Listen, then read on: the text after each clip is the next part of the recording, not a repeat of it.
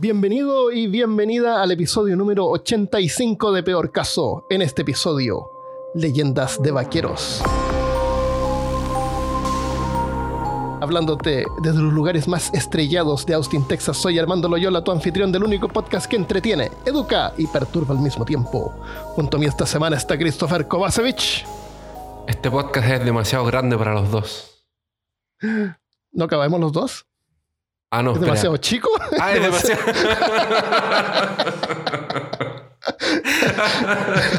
Salió al revés. Necesitamos más gente. Claro.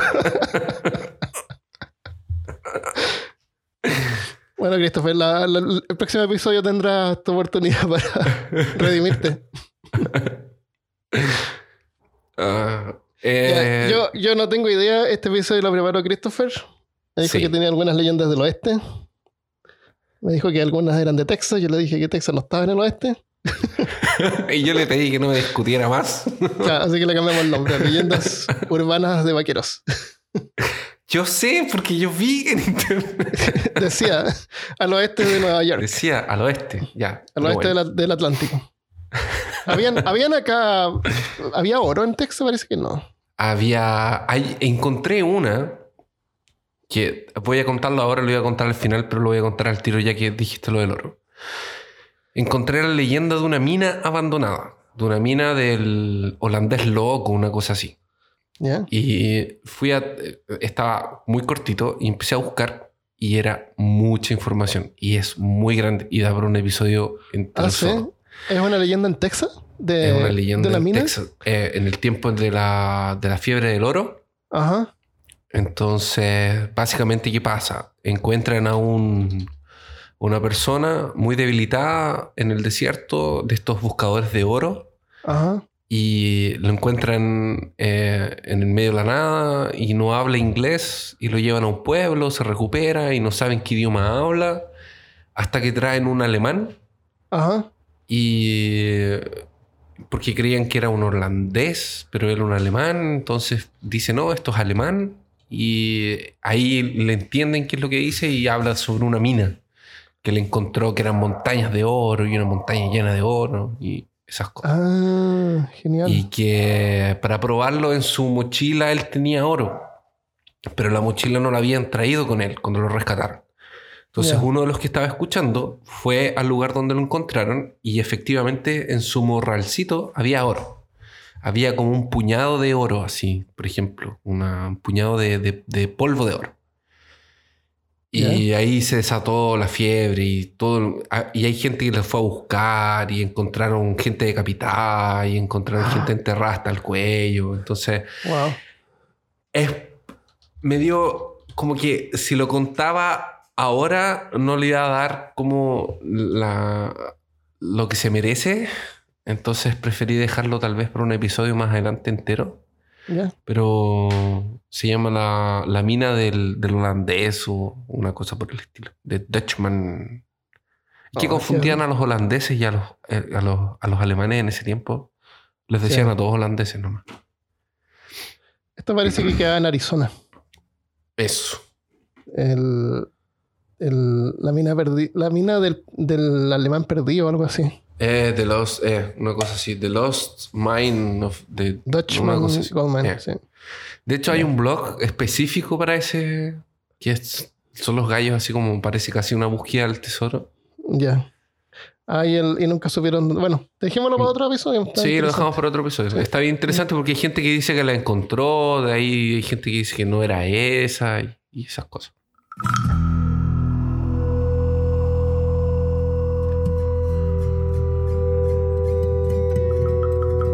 Extrañas criaturas en las praderas a mitos de los nativos americanos, pasando por espectros y horrores que nos hieran la sangre.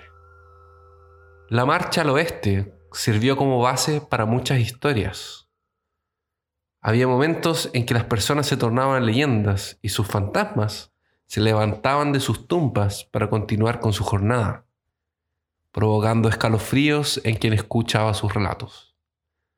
Hoy les contaremos algunas leyendas nacidas en el século XIX, cuando el oeste salvaje aún estaba siendo domado por hombres y mujeres de coraje y corazones valientes. En el inicio de 1800, los límites territoriales entre el sur de Texas y México no eran bien definidos. Las fronteras se confundían. El río Nueces y el río Grande servían como referencia, pero no había un consenso en dónde era la frontera. Por lo tanto, esta no quedaba muy clara. Y se tornaba una especie de tierra de nadie. Pandillas se organizaban para robar ganado y tomaban ventaja de esta situación para probar, para robar y salir huyendo a México. Un renegado de la ley llamado Arturo Vidal, y no es el futbolista, es, yo me sorprendí cuando porque hay un futbolista en la selección chilena que se llama Arturo Vidal. No, pero los que escuchan este podcast no saben eso. Ah, es verdad, pero ahora yo, eh, bueno, pero deben haber algunos chilenos por ahí que saben, yo me di cuenta. Ah, no me refiero a que no son, a que son muy nerds, así que no saben de fútbol. Ah, pues verdad. que mi hermano me cuenta esas cosas. Ah, sí. Le dicen el rey Arturo. no sé por qué. Debe ser bueno para jugar al fútbol. ¿Que el rey Arturo era bueno? ¿Por qué, le pusieron, el gorro? Hablando del rey Arturo, ¿viste que eh, salió la noticia de una, de una niñita que está de vacaciones en uno en Inglaterra y en uno de los. la espada? Encontró la espada, ¿o no? No, no sé, ¿no? Encontró una espada. Encontró una, espada. estaba en un lago que supuestamente es el lago donde era la historia del rey Arturo. Y estaba jugando así como saltando, chapoteando. Y le pegó algo duro y encontró una espada. Puede ser una espada cualquiera. Pero no necesariamente Excalibur. Ah, pero. Claro.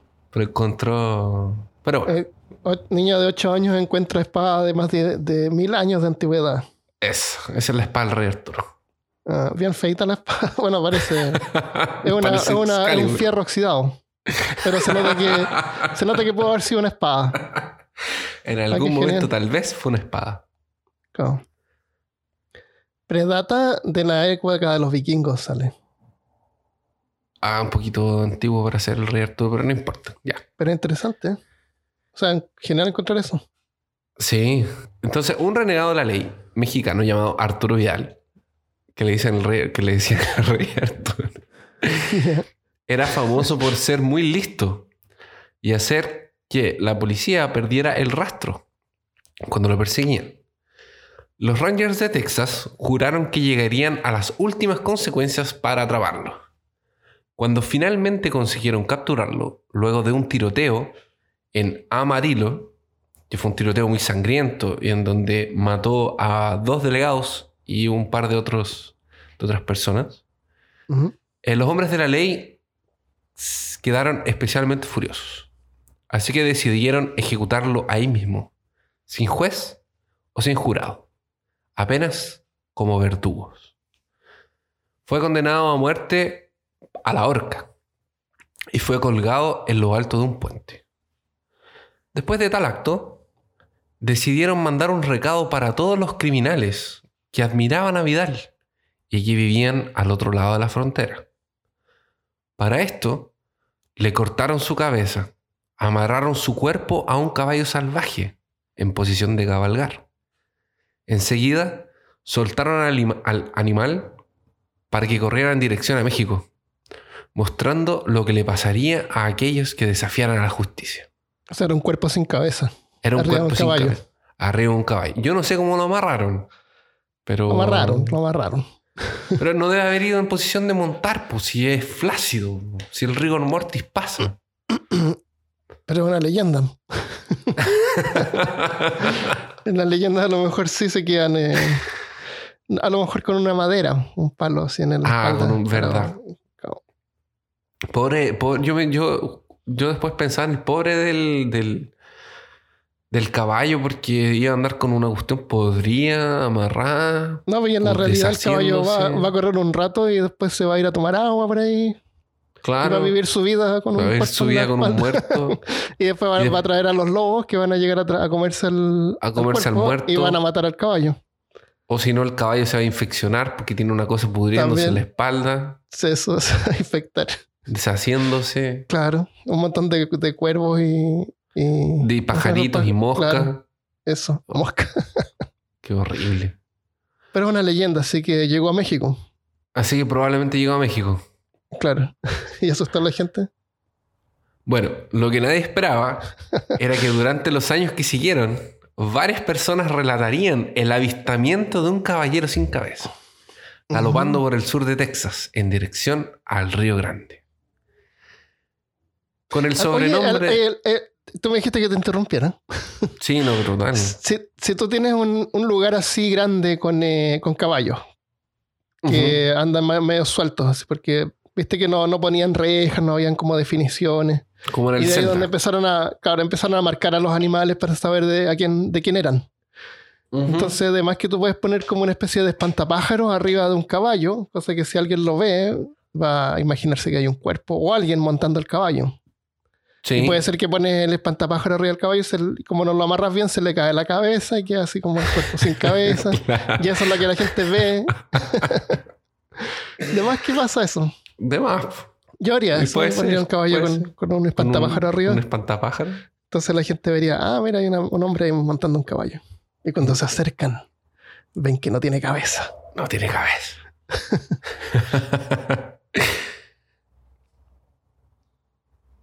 el nombre que le pusieron a este fue el de El Muerto. Pero hay que decirlo, es que a nosotros no nos sale porque si fuéramos, si estuviéramos hablando en, en una fogata, por ejemplo, de cowboys y fuéramos Ajá. todos hablando, Ah, hablando en inglés, que, que estaríamos hablando en inglés y diríamos Ajá. El Muerto. Así como Ah, como de- The, The Dead Man, ah, en español. Sí, pues en español. Eh, dentro de la. Ah, suena Se como más el- aterrador. Es como Eso. cuando en Jurassic Park dicen la isla de muerto. Eso, la isla de la muerte. Claro, que eso. para ¿Y nosotros ¿qué no significa tiene. eso? The Dead. Island. Es que para Entonces nosotros no hay que tiene decir eh, ningún- The Dead Man. Pero no suena muy, muy terrorífico en inglés.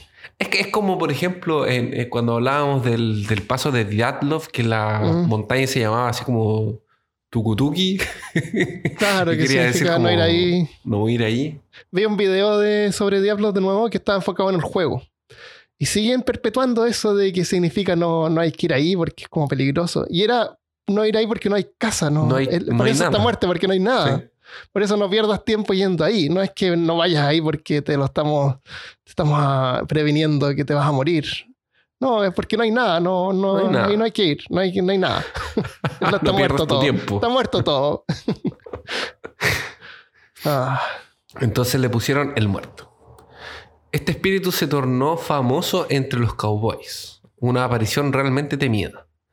Dicen que los, los vivos.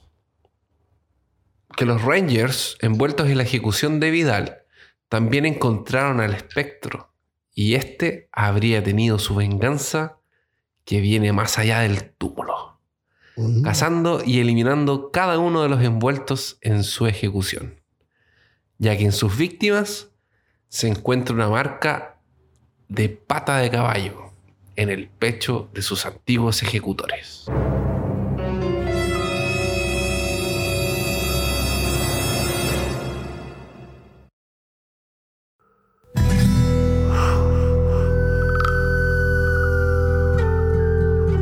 Jesse Woodson James fue uno de los más famosos forajidos de la ley del oeste.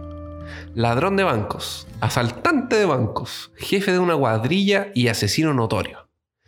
Entre los años de 1860 y 1880, él fue considerado el mayor de todos los bandidos del oeste. Es un pistolero que solo al mencionar su nombre ya causaba miedo. En un 3 de abril de 1882, su carrera de crímenes terminó cuando fue baleado por la espalda por Robert Ford. Como buena leyenda, rumores de que él sobrevivió continuaron siendo esparcidos décadas después del fatal incidente. Algunos creían que Jesse James era tan peligroso y cruel que el mismo diablo no quería su presencia en el infierno. Por eso, convenció lo convenció a aceptar un acuerdo en donde Jesse volvería a la Tierra para cumplir un trabajo como colector de almas para él mismo. Mm. Esta historia se esparció en varios estados y algunas personas afirman categóricamente haber encontrado a Jesse James, o al menos su fantasma con sed de sangre. Según la leyenda, el contrato con el diablo era para colectar las almas de al menos mil personas antes de poder irse a descansar. Para o cumplir sea, su si, mal- si contaba a mil personas, si mataba a mil personas, ¿se podía ir al cielo? Ah, no, lo que pasa es que eh, se. mm, El Jesse James se transformó en el que cobraba las deudas del diablo. Entonces la gente hacía un pacto con el diablo. Ah, Eso eternamente, decía. para siempre. Eh, no, él tenía que ah, recolectar mil almas y quedar ¿Ya? libre de, de su trabajo. Ah, ya, ya te entiendo, ya. Ya. Su trabajo Pero- era recolectar las pero- almas. ¿Cómo recolectaba? Pero es que eran almas específicas, porque era alma de gente que había hecho un trato con el diablo. Entonces, ah, yo quiero ser un. Quiero ser el, un- como este que se supone que hizo un pacto con el diablo para tocar guitarra. Hay, hay un blusero que se supone que fue a un camino de cruces y hizo un pacto con el diablo y se transformó en un súper virtuoso eh, tocador de blues, eh, músico de blues. Y Mm. se supone que en este tipo de cosas Jesse James iba atrás y, y- y cobraba las almas de esta gente. Ya, cuando su vida se terminaba. Claro, cuando su ¿Cuándo era el contrato se terminaba. Ya, ya. Cuando era el- Genial. Eh, entonces, para cumplir su misión maldita, él cabalgaría de noche vistiendo negro y montando en un gran corcel de ojos envueltos en llamas. Sus pistolas plateadas disparaban balas que dejaban un característico olor a azufre. El pistolero ¿El buscaba ¿Cuál es el olor a que- azufre? ¿Cuál es el olor a azufre? Olor a- al diablo, pues, loco. ¿Pero cuál es el olor? Si uno lo- nunca, ¿Nunca has sentido el olor a azufre? Ah, no sé, nunca he sentido olor a azufre. Sí, sí lo he sentido. Cada vez que prendes un fósforo. Ese olor que se siente cuando se prende recién, ese es el olor a azufre. Por eso está asociado con, como con el fuego. Ah. Eso. Y dato curioso. Ya. No tenía idea. Ahora cada vez que prenda un, un fósforo me voy a acordar del diablo. Oh, por si sientes ese olor, vas a saber que ese es el olor a azufre, porque si no sabías cuál es el olor a azufre, ¿cómo ibas a saber cuando el diablo estuviera cerca tuyo? Claro. Ahora sabes. Ahora él podría usar Hugo Boss o otra colonia. No sé por qué se pone azufre. Claro, también.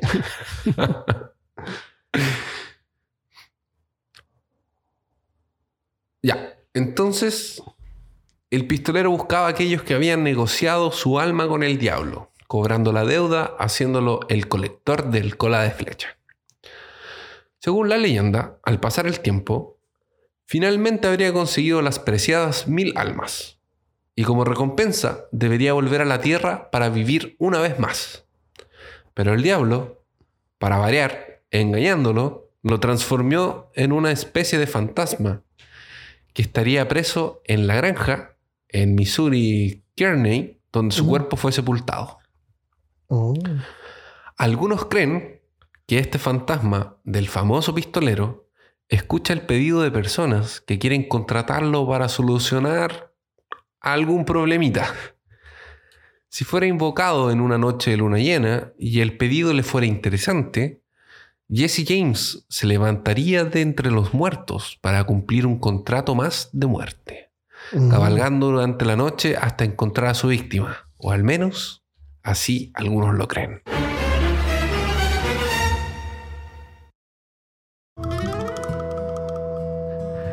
En 1861, el pequeño poblado de Silver, de Silver Hills, Oklahoma, era visitado por mineros y vaqueros que venían de lejos.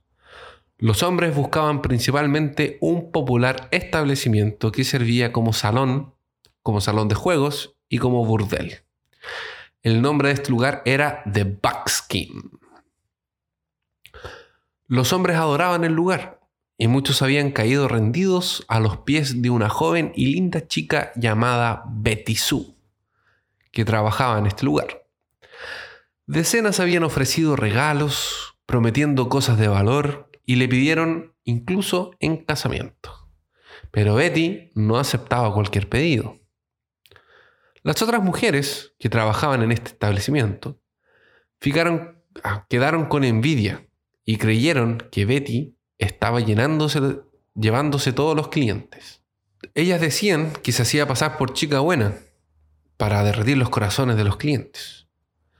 Pero todos sabían, los que la conocían al menos, que era linda, que era adorable y que tenía una voz y apariencia que parecía de un ángel. A mediados de 1861, algunas colegas de Betty contrataron un bandido de fuera de la ciudad para que le diera una golpiza y así arruinase de una vez por todas sus encantos. Betty esa noche habría sido raptada. ¿Y ahí se pasó a llamar Betty la Fea? se pasó a llamar Betty la Fea. Qué horrible. Como la novela. Claro. No.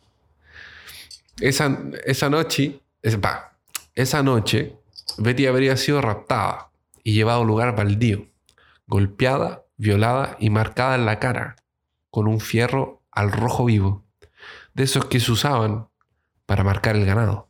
Mm. Cuando un grupo de búsqueda la encontró, ella estaba casi muerta. La llevaron de vuelta a la ciudad y le cuidaron sus heridas. Este mismo grupo fue formado para ir atrás del malhechor. Después de algunas semanas de búsqueda, lo encontraron. Antes de ser ahorcado, confesó quién lo había contratado para el trabajo de marcar para siempre a la joven.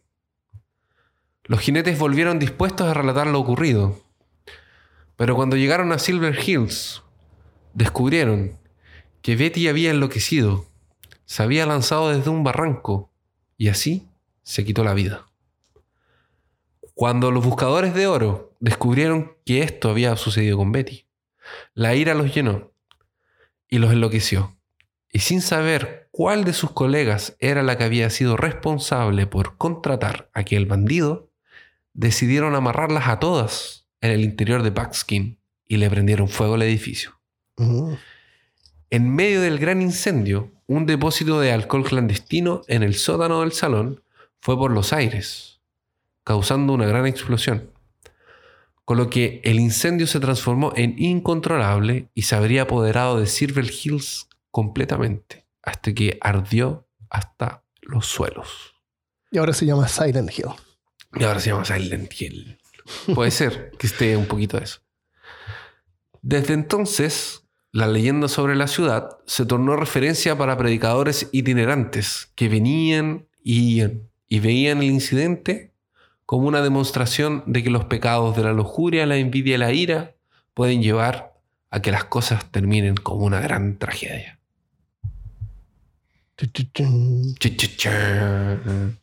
Es bien común eso de bueno, lamentablemente es común generalmente en otros países como en, en la India, que las mujeres cuando son muy orgullosas de su belleza les tiran ácido.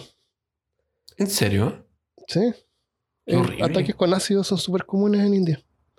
Es bien horrible. Qué Y horror. las desfiguran por siempre. Por haber sido orgullosas de su belleza. Qué horror. No, esa de aquí fue envidia de las otras. Porque les quitaban Ah, los clientes. todavía. Ya, claro. Porque Pero es lo que uno hace cuando tiene competencia. En vez de mejorar, en vez de... De ahí tú lo que haces es eh, eliminar la competencia de esa forma. Sí. Hay una, hay una serie de YouTube que se llama eh, Adams Ruins Everything, donde aclara cómo eran las cosas en realidad en el oeste y cómo las mujeres eran las que ganaban un montón de dinero con esto de ser prostitutas. En los burdeles ganaban un montón. Y ese dinero que ellas ganaban lo usaban para mejorar el pueblo. Ellas fabricaban los bancos, eh, atraían comercio. Eh, así que era- es- eran como parte responsables del progreso de la- del pueblo completo.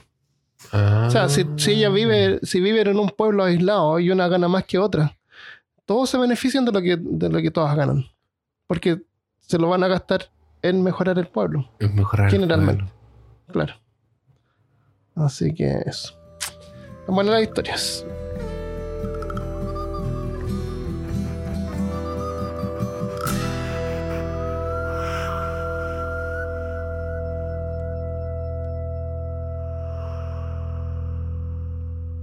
Tuvieron buenas las historias, Christopher. Gracias. Historias para leer en la, en la fogata. Si es que vives en el oeste o en el centro de, de cualquier lado. De cualquier lado. O cuando El- vayas a acampar. Claro. Oye, eh, tenemos que aclararle algo a, a nuestros auditores, que como se dan cuenta este episodio no tenía nada que ver con la luna, como supuestamente el siguiente episodio iba a tener que ver. Hay varios episodios que tenemos así como planeados, algunos medios iniciados, tengo libros. Eh, me gustaría de repente hacer dos más sobre la luna, eh, aparte de todas las ideas que nos han enviado, pero voy a ser sincero, estoy en un periodo de que no me ha ido muy bien en el trabajo, me ha ido más o menos mal, he estado trabajando de repente 10 horas al día, no he tenido días libres, así que no me he podido ni inspirar, ni, ni tener la energía para poder preparar ni editar eh, episodios, así que por lo menos hasta septiembre no me, no me puedo, no nos vamos a comprometer con tener un episodio todos los lunes, ni lunes con- por medio. Pero si grabamos algo, lo vamos a editar apenas podamos y lo vamos a publicar. ¿No es cierto, Christopher? Eso es exactamente. Así que si Christopher prepara algo, lo vamos a grabar y cuando podamos lo editamos y lo, lo tiramos. Siempre un lunes, yo creo, para mantenerlo más ordenado. Sí, un lunes para mantener el, el- el Sí. día.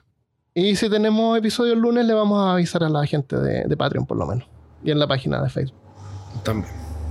Sí. Pero es temporal.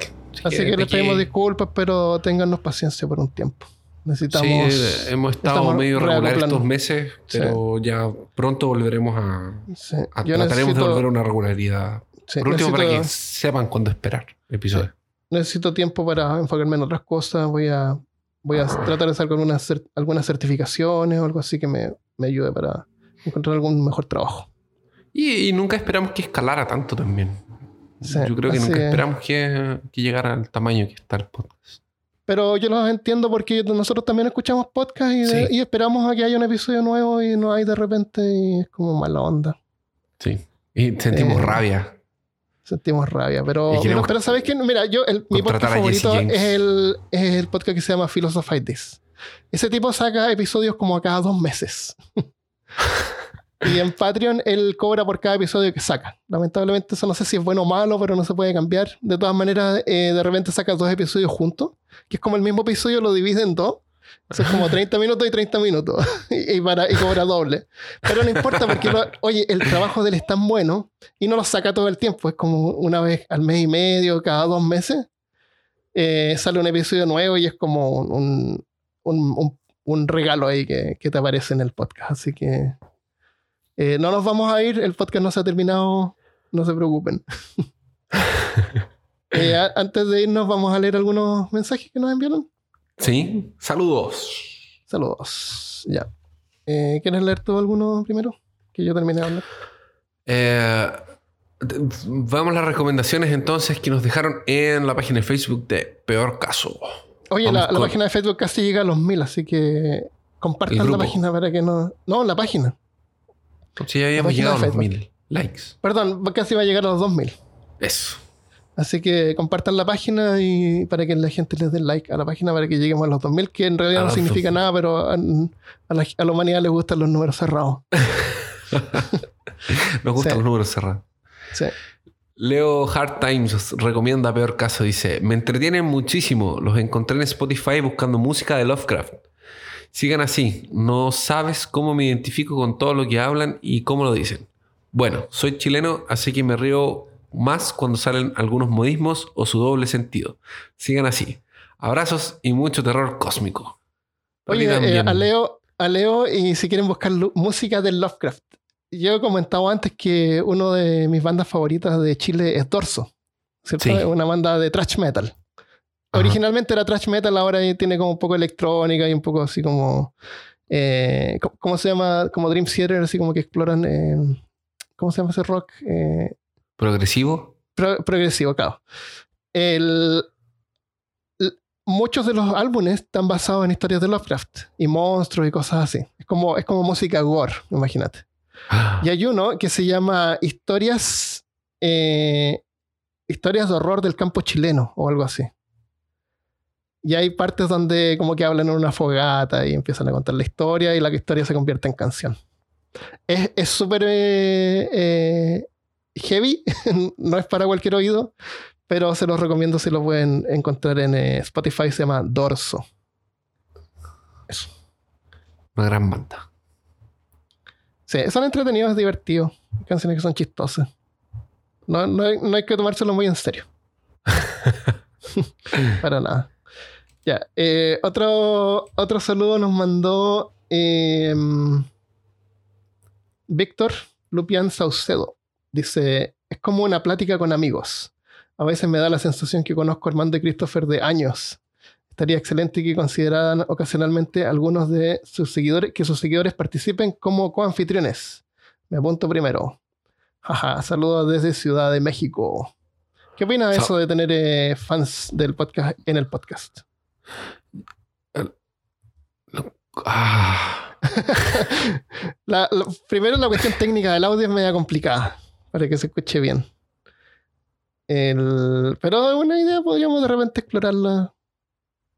Les vamos a avisar si hacemos algo así. yo había pensado tal vez como una recompensa para Patreon. O tal Claro, vez invitar a alguien a sí. la hora de los saludos. Pero tiene Claro, que eso pensar que, ser para hablar de los saludos Claro. o alguna, alguna sección. Claro, es como... ¿Tienen que Eso. pensar qué? Tú sabes que yo lo pienso porque hay gente que no se va a sentir tan cómoda, no Mm. sé.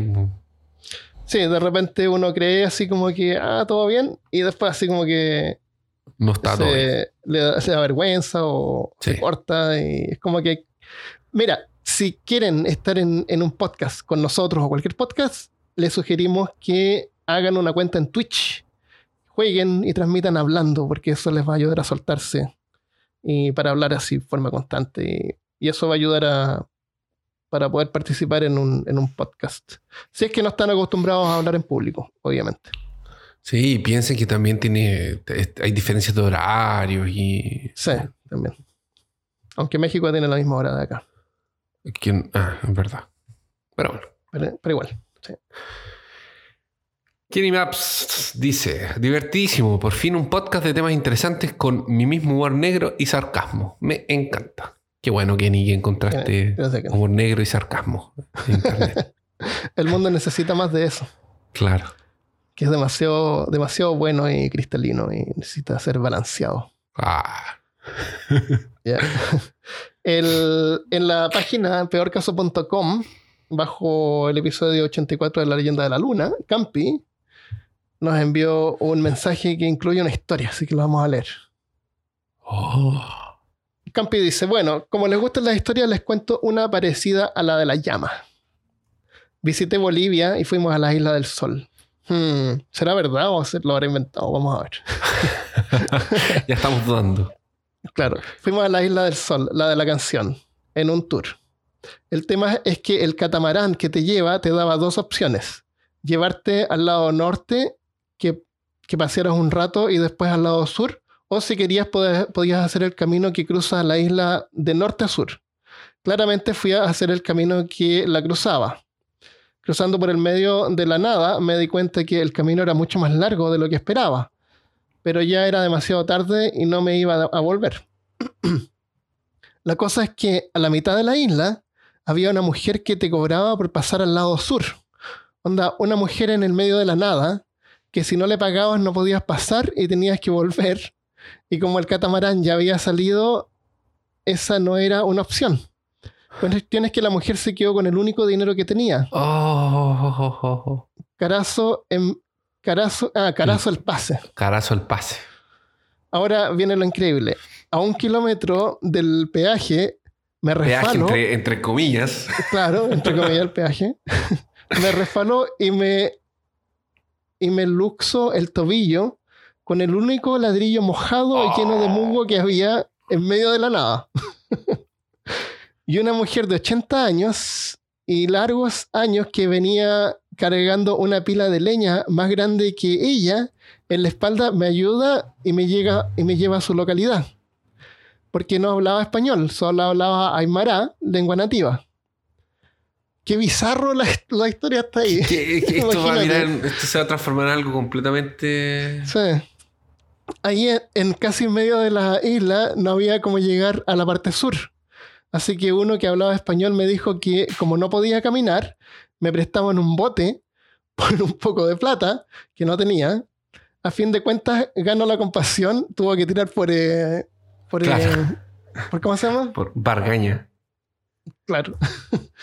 y la, ganó la compasión y la amabilidad de la localidad y me lo, me lo, pres- me lo prestaron igual. Me lo prestaron lo mismo. Pero mandaron a un chico de 11 años a remar conmigo en un botecito súper chiquito. Y como yo no sabía remar, terminó remando el chico No. solo. Un chico de Y ella 11 le decía, años. Rema, rema, rema. A todo esto, mi catamarán ya se había ido, por lo que no podía volver hasta que me encontré con el grupo de chicos que me reconocieron del hotel donde estaba y me prestaron plata para volver con ellos. Bueno, la única parte inventada es que el chico creo que tenía menos años, pero me da vergüenza admitirlo. Era un niño chico que lo mandaron a remar. Tenía seis años. Qué horrible. Y remar en el Tenía mar no es, remar. no es sencillo porque con la ola No. el, el- Oh, qué horrible. Está buena la Chao. historia. Está muy Me voy a imaginar Oye, que esto pasó como al, al anochecer. oh, ¿Viste que nos preguntaron si estábamos jalados? Ah, sí, eso no lo vamos a leer. No lo voy a leer.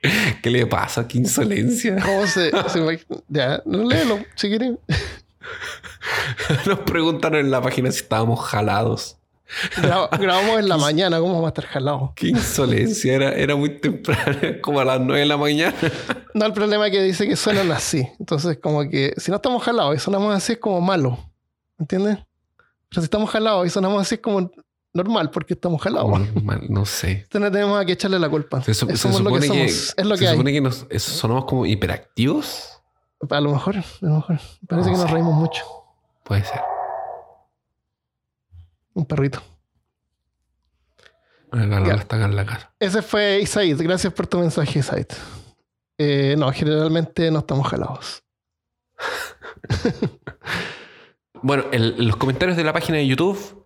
Que casi llega a mil, así que también denle like y suscríbanse. Sí, Y gracias.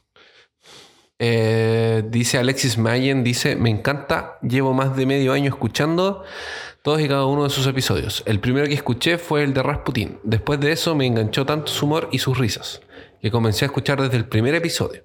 Los lunes en la oficina son menos pesados en las mañanas cuando escucho un nuevo episodio. Y cuando por alguna razón no hay, siento que no estoy completo. mucho éxito y deseo que el canal y el podcast crezcan mucho. Saludos de la Ciudad de México. Gracias, Alexis. Y espero que, que no te sientas incompleto. Si no, se puede comer un completo. Claro. qué fome, qué fome, no. Olvídalo. Siempre se puede uno escuchar un episodio anterior y como lo escucha mientras uno trabaja, como que no presta atención, se le pasan algunos detalles que los puede retomar si es que lo escucha de nuevo. El, Ed- Evelyn Rodríguez dice, hola chicos, me encantó este capítulo, el de la leyenda de la luna, junto con el de mecánica cuántica. Oh, qué bueno, una persona que le Oh, gustó es- mecánica el- cuántica. la persona número 6 que escuchó el capítulo. de Claro. Siempre pienso de que es un episodio que no deberíamos haber hecho. El- siempre me han gustado esos temas como eso y con su podcast di en el punto perfecto de todas las cosas que me gustan con un gran toque de humor y risas. Ah, vamos a seguir haciendo episodios de ese tipo entonces. Me encantarían más capítulos donde hablen de misterios sin resolver, porque me encantan cómo hacer conclusiones, cómo hacen las conclusiones. Y pone carita de riéndose. Eso. ¿Cómo, cómo- qué, qué significa esa carita? Ya. No Gracias, tengo idea. Evelyn. Son conclusiones serias. sí, pero claro, somos profesionales de las conclusiones. Claro. Busquemos más misterios. Adrián Sánchez dice, los empecé a escuchar a partir del capítulo de Chernobyl y me acompañan durante mi viaje de ida y vuelta a mi trabajo con sus capítulos que son adictivos. Realmente le dan eh, una impronta a los temas que generan que uno investigue más todavía. Los felicito y les mando un gran abrazo desde Argentina. Gracias Adrián, continúa eh, Un investigando para que te transformes en un investigador algún día. Eso. Ya. Muchas gracias. Eso. Así que lo dejamos hasta acá. Lo dejamos hasta acá.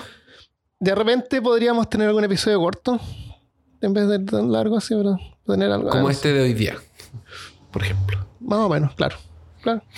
Ya, un abrazo a todos. Muchas gracias por escucharnos. Muchas gracias por compartir. Muchas gracias a todos los Patreon porque ayudan a que el- los episodios sigan estando disponibles en la página y en las plataformas. Así que Nos dejamos por ahora y nos vemos la próxima vez. ¿Quieres decir algo más? No. No. Adiós.